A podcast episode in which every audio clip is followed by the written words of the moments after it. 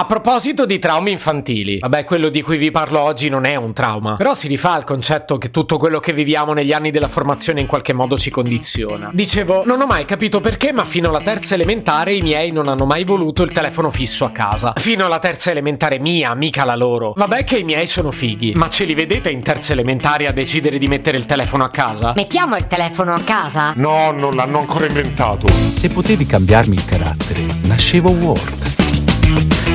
Si chiama Marcello Forcina, dice quello che pensa, pensa poco a quello che dice, ma quando c'è da sudare preferisce quattro chiacchiere e un Campari spritz.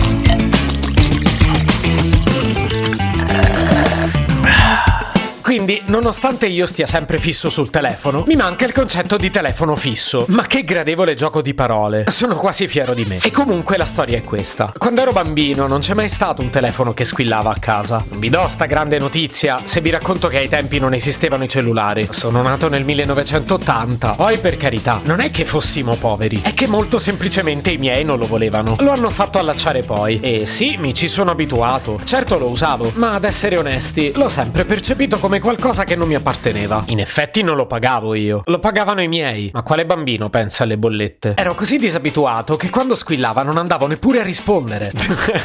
Sì, ero pigro già allora. Si chiama Marcello Forcina, ma quando c'è da sudare si chiama...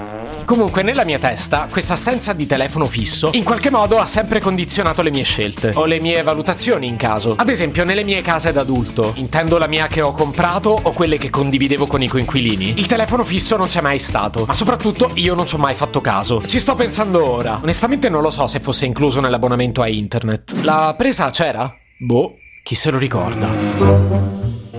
Non è mai stata una scelta, più che altro una non scelta. Io già rivolgo al cellulare una sorta di amore e odio viscerale. Non me ne separo mai, lo considero quasi un'estensione del mio braccio. Eppure lo odio. Quando sto in alto, ma molto molto in alto, tipo su un balcone, balcone che si trovi in alto, ma molto molto in alto, o a me viene sempre voglia di buttarlo giù il cellulare. E contemporaneamente la cosa mi atterrisce. Per cui già vivo quotidianamente questa croce. Mi ci manca giusto il fisso a cinguettare per casa.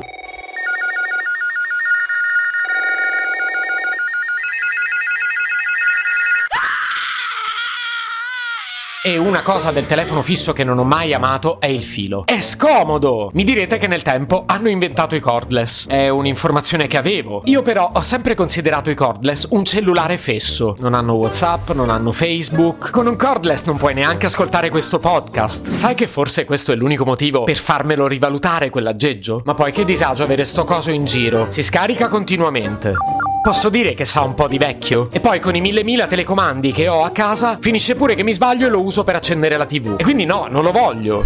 Ultimo ma non ultimo, il telefono fisso è uno dei migliori meccanismi di controllo che qualcuno possa usare contro di noi. Se ci pensate, è sempre stato così. Come quando sei preoccupato per qualcuno e gli dici: quando arrivi a casa mi raccomando fammi uno squillo. Ma che senso ha col cellulare? Lo squillo può farlo ovunque. Potrebbe essere persino fuori la porta di casa mia. Aspetta che vado a controllare. Ok, non c'era nessuno. Comunque dicevo, un po' mi spaventa il fatto che qualcuno possa verificare se sono o meno a casa. E questa cosa la puoi fare solo con un telefono fisso. Oppure se mi sfida al pianerottolo. Aspetta che vado a controllare.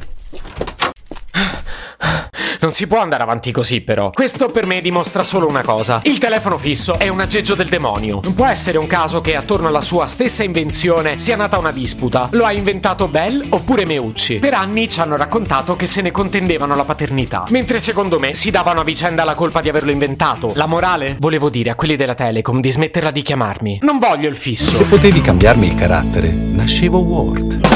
Un podcast inutile, effervescente e tossico, come una pasticca di Mentos in una bacinella di Coca Zero.